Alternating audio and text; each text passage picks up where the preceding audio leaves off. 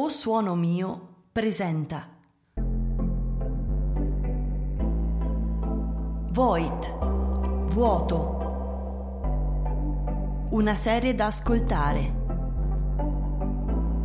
Puntata 3. Via D'Amello 3.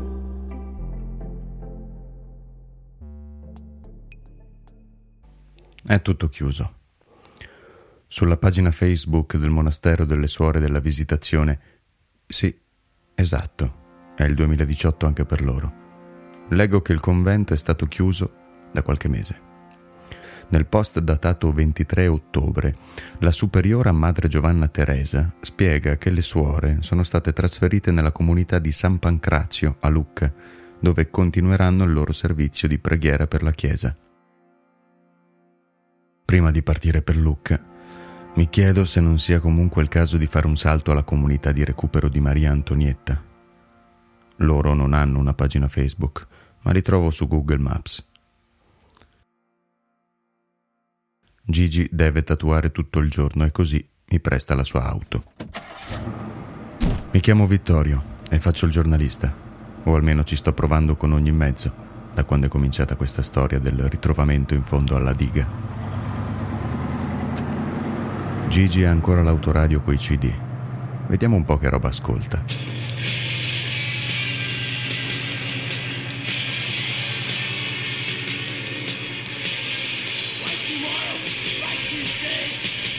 Superato il cancello in mezzo al bosco, abbasso il volume e parcheggio nel piazzale.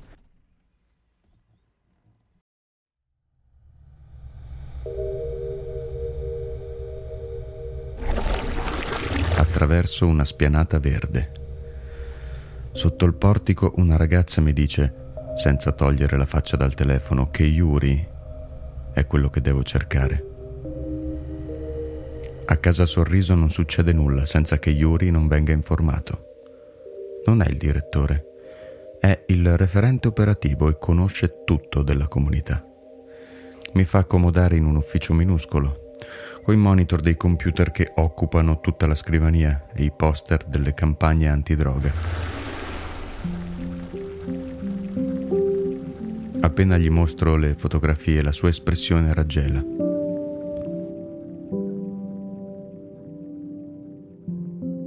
sfoglia gli scatti, si concentra e poi ricomincia più in fretta, uno dopo l'altro con gli occhi gonfi di lacrime. Da quanto tempo stava là sotto? Yuri si alza e apre un armadio di metallo. Tira fuori un calendario. Casa Sorriso 2009. Mi mostra una fotografia ci sono una quindicina di ragazzi sdraiati sul prato davanti al portico assieme agli operatori. Indica una ragazza. È vera. O meglio, è Maria Antonietta, che adesso ha un nome reale e si chiama Vera. Vera Salvadori. Nella fotografia abbraccia un'altra ragazza coi capelli ricci. Dopo la morte di Daniela, Vera non è più riuscita a ripartire, mi dice Yuri scuotendo la testa. Daniela è la ragazza della fotografia. È tolta la vita nell'inverno del 2009. Qualche mese dopo, Vera ha lasciato la comunità e ha deciso di entrare in convento. Qui pensano che Vera si trovi ancora lì. Avevano un rapporto fortissimo Vera e Daniela anche Antonello rimase sconvolto dalla morte di Daniela. Yuri mi indica il volto sorridente di un operatore sulla foto del calendario. Era il migliore dei nostri. Ha lasciato casa Sorriso poco dopo Vera. Adesso è in politica, ma ha continuato a fare molto per questi ragazzi. È lui che ha fatto approvare la legge sulla sicurezza nelle comunità di recupero.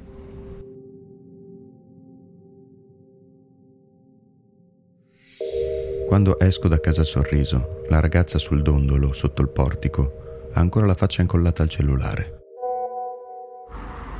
Ascolta, sei ancora giù per l'Italia? Guarda che gli ho detto alla Tiziana che andavi a fare un corso, che, che non vengano fuori rogne. Mezz'ora più tardi sono di nuovo in macchina verso Lucca. Sul sedile del passeggero ho il calendario 2009 di Casa Sorriso.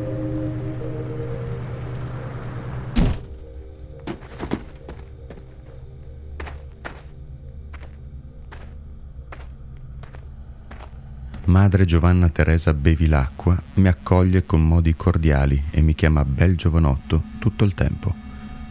Ha gli occhi grandi, vivaci, ingigantiti dalle lenti spesse che porta. Ma la ragione per cui sono salito fino a San Pancrazio trasformerà all'istante l'espressione del suo volto. Le chiedo se ha voglia di dare un'occhiata alle fotografie, ma la metto in guardia. Sono immagini forti, sorella. Le chiedo del tatuaggio con il giglio nero dietro l'orecchio, del piercing alla lingua lei conferma annuendo con la voce rotta dal pianto. Mi racconta dei sei anni passati al monastero della Visitazione, di come la comunità di recupero e poi la vita monastica avessero trasformato per sempre quella giovane vita. Continua a rigirare tra le mani quelle immagini raccapriccianti. Mi chiede se abbiamo avvisato la polizia. Le spiego che la polizia, i carabinieri, pensano che si sia trattato di un suicidio. Lo crede anche lei? La madre superiora mi racconta che Vera, dopo sei anni al monastero della Visitazione, aveva deciso di prendere un permesso per assistere il padre gravemente malato. Dopo la morte del padre, Vera non è più rientrata. Abbiamo tentato in ogni modo di rintracciarla, ma è come se fosse sparita. Povera ragazza che fine terribile. Chiedo alla Madre Superiore informazioni sulla famiglia di Maria Antonietta di, di Vera. Mi dice che il padre era l'unico parente che le era rimasto. Sergio Salvadori gestiva una lavanderia a Pistoia, ma avevano venduto tutto anni prima. E così sono sul treno, di nuovo, di ritorno a Trento.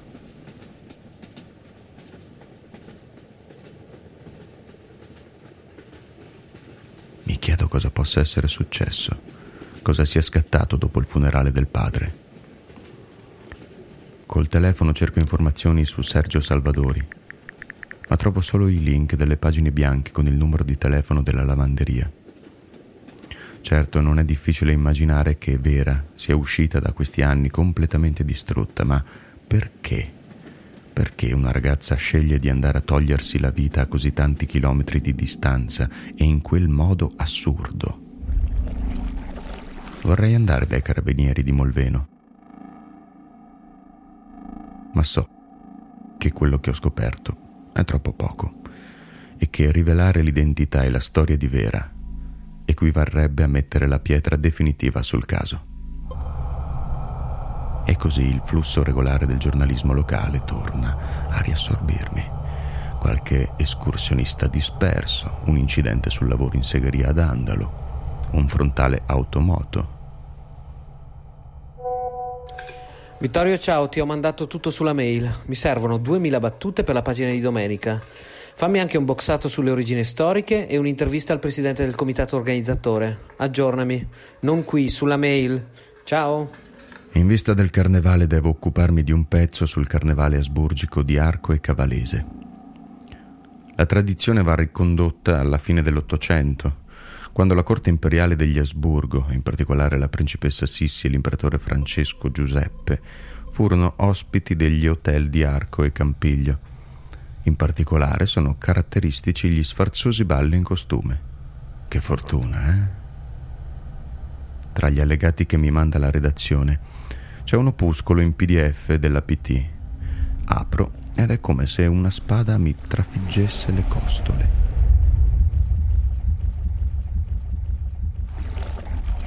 I costumi, quelli femminili del ballo, quegli orli i merletti, le trame di pizzo e il colore rosso porpora. Maria Antonietta. I vestiti del carnevale asburgico sono in tutto e per tutto simili a quelli trovati addosso a Vera, in fondo al lago.